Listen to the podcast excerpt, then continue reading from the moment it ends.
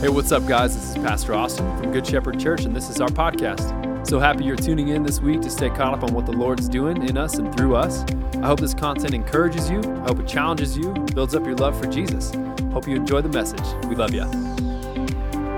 Hey, church, how's it going? I just wanted to say thank you for joining us this morning or this evening, whenever you're tuning in to the sermon this week. Uh, before we get into the sermon, really, I, am gathered here with some of the staff and some friends, and uh, less than 10 people. We're being respectful, but I just want to encourage you uh, before we open the word together. Um, I just have felt a sense this week as I've been getting ready for the sermon to just encourage all of us that uh, the promise throughout Scripture the main points, if you were to look all the way from Genesis all the way through Revelation, is that God wants to be with us.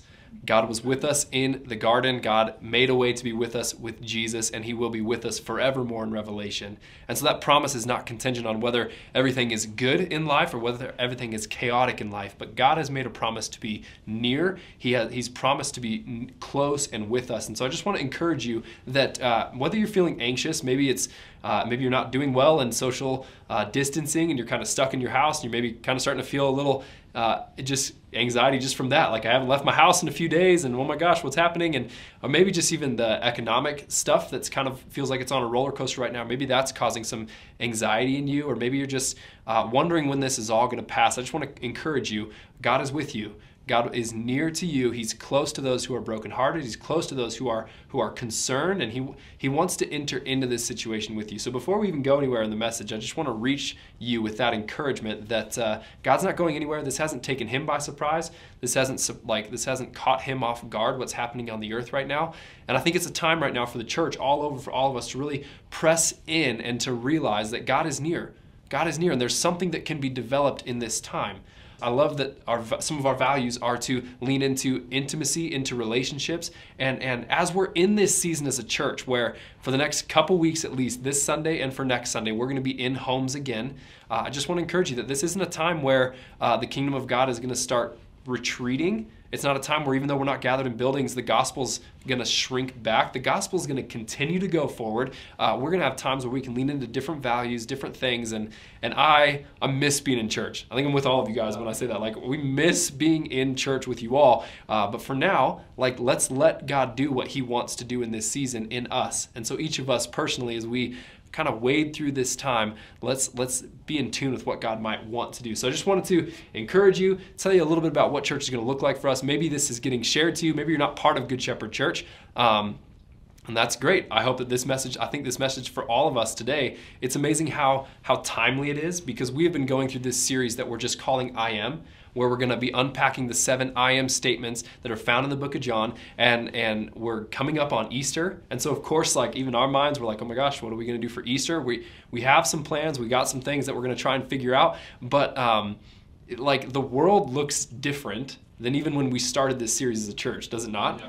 Like I just think about how like man, week one of this series was a few weeks back, and I was able to just go to a restaurant and and and watch the NBA at Buffalo Wild Wings like in the background, like it was just there, and and I, did I take it for granted? Like, did I enjoy that time of life enough when I, we weren't stuck in the house and now the kids aren't going back to school for four more weeks? And like, it's just, it's all changing so quick. And so, whether or not you're part of this community, this is where we are. This is how we're moving in this time. Just want to encourage you. Uh, you could go back and get caught up pretty quick. You're probably reaching the end of Hulu, of Netflix, of Amazon. You're probably reaching the end of all those things at this point. So you could go back and watch the rest of this uh, series. You could go back and watch what we've been in as a church for the last year. You can go in and dial in. Like this doesn't have to be a time where we wane, but it can be a time where we press in and, and grow deeper. So I think one of the things that's been on my mind is. Uh, you know, how do we answer the questions of the church? I think there's a lot of people right now, whether they're saying it outwardly or not, is how do we, like, how do we make sense of who God is in the midst of such chaos, in the midst of such like like just brokenness and hurting. How do we make sense of who God is and what He's doing in this time? I love Ravi Zacharias. He's a, an apologist, so he's made a career. He's known for defending the faith, and he goes in all these debates and he and he argues with like some high thought leaders in in different religions, uh, people who are atheists, and he and he he is known for like his intellectual arguments against people coming against the faith. Okay, what does he have to say about this time? This isn't a quote from him from this time. We're all kind of dealing with COVID 19 and, and like changing everything day by day. But he just says, what we have to know as the church is that love is the greatest apologetic. Love is the greatest apologetic. Love is the greatest defense of the faith. It is the essential component in reaching the world, the whole, I'm sorry, it is the essential component in reaching the whole person in a fragmented world. The need is vast, but it is also imperative that we be willing to follow the example of Jesus and meet the need.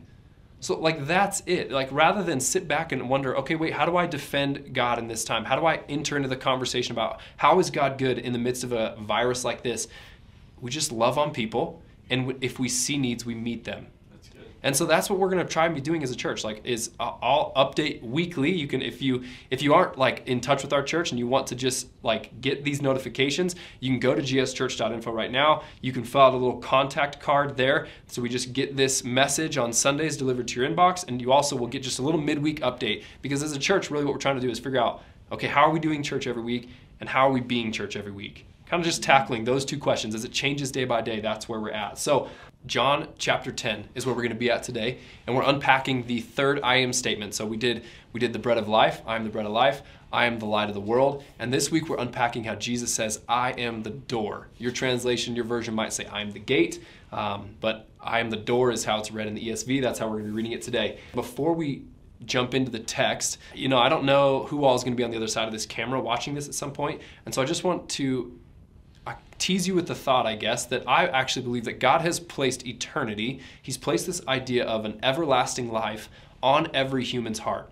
So we're made in the image of God, so He's kind of placed this in us. And so, whether or not you believe everything that I'm saying today, I think we can all, on some level, wrap our heads around this fact that, like, man, as you go through life, don't we all kind of just ask the question, like, is this it? Like, is there more to what we're doing than just like living?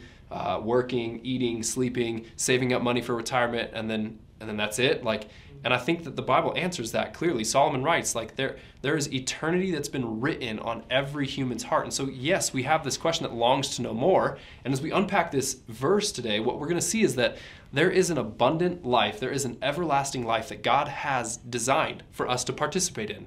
He didn't just call us to live with this life where we just go, okay, like I understand these facts, I understand these things, but there's actually there's a life to the full that he wants us to engage in and to live in. So, John chapter 10, let's dive right in, um, and I'll kind of unpack and maybe explain some context as we go. So, starting in verse 1, Truly, truly, I say to you, he who does not enter the sheepfold by the door, but climbs in by another way, that man is a thief and a robber. But he who enters by the door is the shepherd of the sheep. To him the gatekeeper opens. The sheep hear his voice, and he calls his own sheep by name and leads them out. When he has brought out all his own, he goes before them, and the sheep follow him, for they know his voice.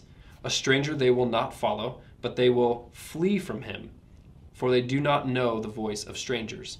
This figure of speech Jesus used with them, but they did not understand what he was saying to them. So Jesus again said, Truly, truly, I say to you, I am the door of the sheep. All who come before me are thieves and robbers, but the sheep did not listen to them. I am the door. If anyone enters by me, he will be saved and will go in and out and find pasture. The thief comes only to steal, steal and kill and destroy. But I came that they might have life and have it abundantly. I think there's a few pieces that you have to understand in this in this text to make it make sense. There's the sheepfold. What, what is the sheepfold? What it, what is Jesus talking about when he's talking about the door and saying I am the door and what's the pasture? As they go in and out and find pasture what is what does that mean?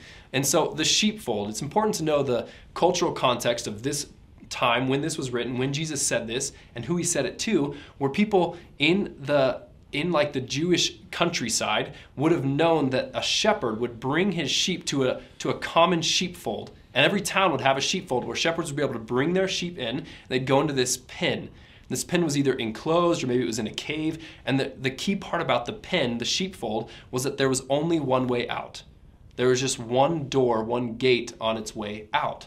And, and what we'll understand next week as we talk about this is that the shepherd would actually lay himself down at the, at the entryway of the sheepfold so that he would know if there was any predators, any thieves coming to break in, and so that he would literally know what was going in and out of the sheepfold. So you have this fold where the sheep are. Now, the context that he's talking to is a bunch of Jewish leaders.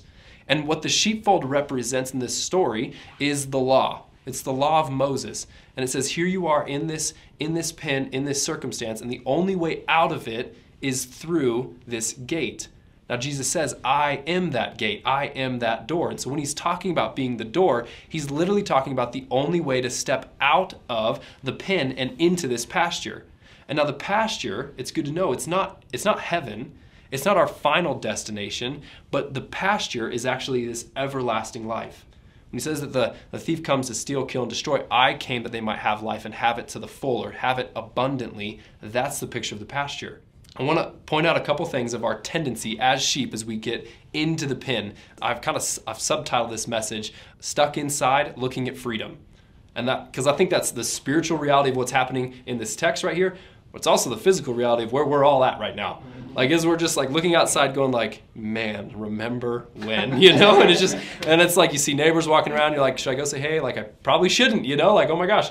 But there's this reality that what the law created and what even we experience in the spiritual sense is that we are in this place where we're stuck.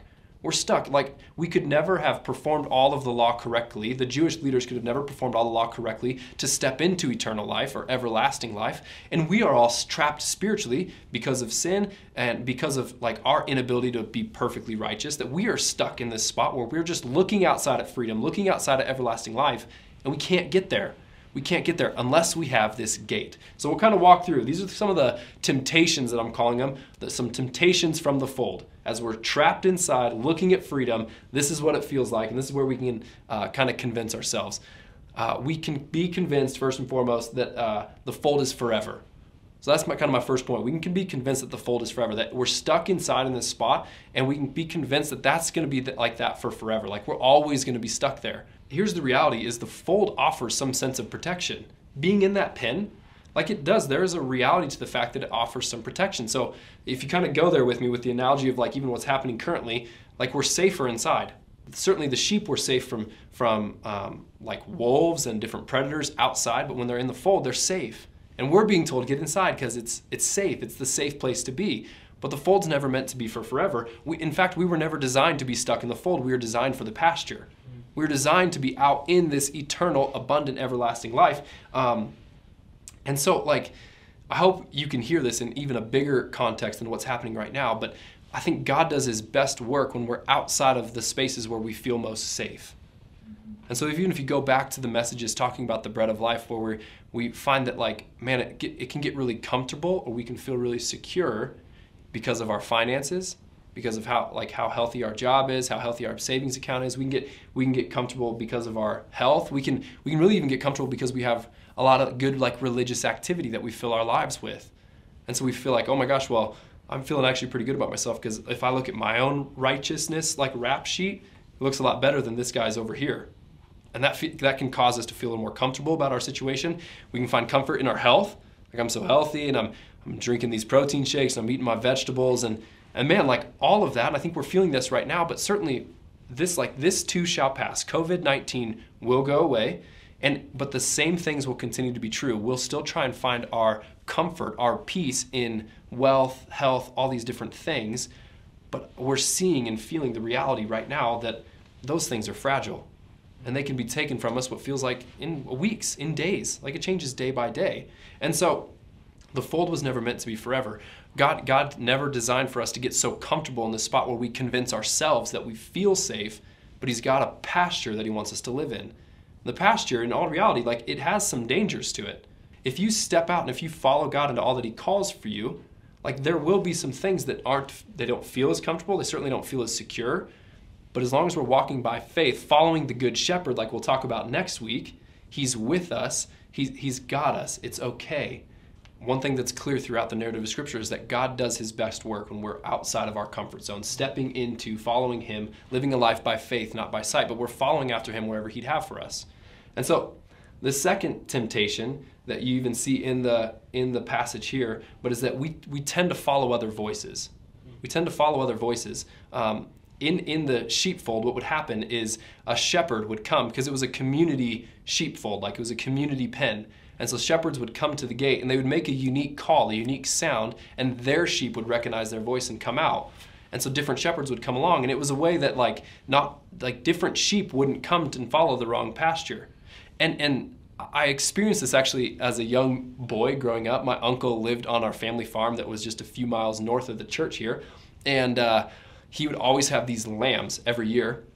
And some of them had to be bottle fed because they weren't able to nurse or whatever. So he had to have to bottle feed them. And they'd be in their own pen. Like all the lambs is the cutest thing ever. He's like 40, 50 lambs sometimes would be in their own pen.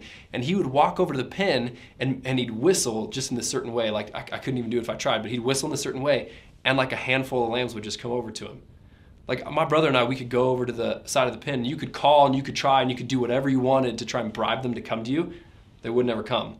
And all he had to do, he didn't have to have anything with him. He could just whistle and they'd come over to him. I think it's this beautiful picture of what Jesus is saying here is that my sheep know my voice. And so, just in this time right now, but also just in our lives, I wonder how much we're dialing into other voices. I'm not saying it's not important to be informed. I think it's very important right now to be informed and to listen to the news and watch what's going on and listen to how the health experts are recommending we move forward and how we process these things. But in reality, like we have to state the most important voice that we listen to is the voice of our Father. The voice of Jesus who's speaking out to us, who's leading us in a certain way. The context of this, of course, is the is the law and it's freedom from the law. But I think in reality, we can look at this look at this story that Jesus is telling, and really what he's saying is that, man, there's there's a way where you're stuck. You're stuck in the sheepfold. I have made a way, and here's a pasture. And and again, the only way that we're going to step into that pasture, that everlasting life, is to listen to the sound of his voice. Mm. And so I hope in this time when there's so much white noise, it feels like everyone's like Facebook informed right? You're like, well, what's going on today? And it's like, well, I, I read this on Facebook. I, you know, I saw this on the news, and this I saw this is what's happening. Like, kind of a dangerous spot I feel like we're all in where we're just listening to everyone else's opinions on the news or on Facebook and on different feeds. Uh, I just want to make sure right now, like you're disconnected from the rest of life. You're not doing sports like you used to. You're not doing school like you used to. Your work probably looks a little different. Make the time in this season, lean in, listen to the Father's voice. Press it like, I, I, might just get caught up on a reading plan. I might just read an extra reading plan. So if you're falling behind on your yearly reading plan, now's a great time to get caught up. Like you, you might be able to just read the whole Bible this whole time in quarantine. If you just press in and read it, listen to the Father's voice. Spend time in prayer, spend time in worship, and make sure you know what He sounds like so that when He calls, you can follow Him. Amen. So the next thing that we try and do, uh, I'm convinced that we, we try and spend our life trying to, uh, at times, widen the peephole to look out at the pasture when Jesus is just opening the door. So, so we try and do all these things that we put in our life to try and to try and make ourselves feel better. And we try and put all these works in place that we might try and just earn more ability to see the pasture. When Jesus is saying, "Hey, I've opened the door for you. I am the gate. Like I've made this way where there was no way." And so again, the context for this story, it's actually coming off. Um, I don't know if you know this, but like chapter chapters were placed much longer after the canon of Scripture was closed. And so when this was first written, there wasn't all the separation. Now, now I'm not knocking like chapters being put in because it helps organize and helps us clarify like location and conversations and settings. Like it helps us know when things change in Scripture. Um, but really, the difference between John chapter 9 and John chapter 10, it's, it's one story and it all kind of flows together. And so you have to understand that in John chapter 9, what happens is there's a, there's a man who was born blind. And he's been begging at the temple to the point where everybody recognized him. They knew who he was. They, they knew that there was this blind man who begged at the temple, and Jesus heals him. Right? Maybe you remember the story. Like, it's kind of weird. Jesus picks up some dirt, spits in it, makes some mud, puts it on his face. And he does it on the Sabbath. He does it on the Sabbath day. There's not supposed to be any work that's done on the Sabbath. So now this boy gets brought in, this man, he gets brought in, he's being interrogated by the Jewish leaders. And they're saying, Who healed you? What day did he heal you? And they're like, Man, if you say it was Jesus one more time, like they're getting all irritated. And he's like, Listen, it was, like, I've already told you, it was Jesus. And they cast him out. They kick him out of, of the temple, which would have been like being ostracized from his whole community. He was totally kicked out from his people. And the reality is, as we read from John chapter 9, John chapter 10, Jesus has done the same thing for us. He has healed us. He's made a way for there to be sight when we had no ability to see. The, the like the shocking reality of the gospel is that um, so many people want to view it as this. So many people want to view Christianity as this system of rules that we abide to, and, and we do all these things like oh man, as church goers, well, you got to go to church and you, know, you got to tithe. And if you're not doing this, you're not a good Christian. If you're not praying, you're not a good Christian. If you're not reading your Bible. And, and so I think I've talked to so many people where you sit there in church and you go, I'm not as good of a Christian as the rest of these people because I don't, and you insert whatever spiritual um, activity in there that you want to. I don't do this enough. I don't do that enough. What Jesus is trying to point to in this story, there was nothing that man did to earn his eyesight. There was nothing that you and I did to earn our salvation. And God has seen us in our spiritual state where we are dead we're not. He didn't come to make bad people good. He came to make dead people alive. Mm-hmm. And we're sit, we're here in this state where there's nothing that we can do to earn God's love for us. There's nothing that we can do to to fight our way or to open our way out of the sheepfold to see this freedom, this everlasting life more. But what Jesus has done is He's laid down His life for the people that He loved, for His sheep, so they might have a way out into everlasting life. And that's what he's done for us. That's it's a free gift. We can't earn it. We we just receive it and we go out and we experience eternal life. And I just I want to encourage you like this this message this week it fits under the under the umbrella of understanding God as our good shepherd. So we can understand him as the passageway into everlasting life. But we can't really get there unless we understand that He's also our good shepherd who promises to do all these different things for us. And so tune back in next week. I hope you can make it. But the last thing that I just want to close on is that, man, is as this thing changes frequently, I just want you to keep in mind that your God has stepped down out of heaven to make a way for you when there was no way to Him. So it's the, it's the total um, different story that's being told in Christianity that's not true with all the other religions where all other religions want to talk about how you can ascend and get yourself to God. Christianity is the story of God stepping down out of heaven to be with you.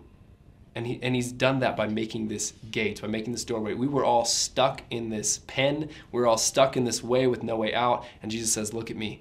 I'm the door. Quit trying to open this up on your own. I've made the way for you. And so I'm going to pray, and then uh, I hope wherever you're at, you dive in. We've provided some sermon questions that you can go in. We've provided some worship content that you've hopefully already seen, or you can spend some time diving into that this week. We've also some, provided some stuff for your kids to get into, uh, and for you guys to hopefully have a good discussion with your kids this week. Again, we'll see you next week in the sim- uh, setting similar to this, uh, but I'm going to pray, and then we'll go on our way. So pray with me. Lord, thank you for the truth, for the reality that you are you are the gate. You are the way when there was no way. God, I pray that you wouldn't let us get stuck in this idea that, man, we're stuck here forever. We're not going anywhere. I pray that even as this subsides, God, as this virus passes and, and we get on with the rest of our life, God, uh, I pray that we would keep in mind that we're not going to accomplish much for the kingdom of God in our comfort zone. Help us be a people who are confident to step out of their comfort zone, knowing that it's you who leads us, God. And I pray that we would also uh, not be a people who who get caught up following different things or different promises. Uh, the thieves at the end, all they end up doing for us is killing us. They they are not a pathway that leads to life. They're a pathway that leads to death, God. And so I pray that we would press in in this time. I pray that our church would be leaning our ear, inclining our ear to you, to listen to your voice, to to be open to the things that you want to speak to us right now and that we wouldn't be so tempted to fall into the panic and the hysteria and the chaos of all that is around us right now, God. And finally, I just I ask that you would help us see you as the only pathway, God. Would we just abandon all of our um, self righteous effort to try and bolster ourselves up so that you might love us more? But would we just lay that aside and receive the fact that you saw that there was no way for us to access that everlasting life, no way for us to access you. And so you laid down your life for us in love for us. And that wasn't built on anything we did, God. We love you, and I pray that you would be near to people who are feeling stressed, who are feeling lonely, God. Um, help us as a church meet people where they're at this in the coming weeks and uh, help us meet needs, help us see needs and meet them. And help us not feel like we got to defend you, Jesus. Help us just to love people in the way that you would love them. We pray all this in Jesus' name. Amen.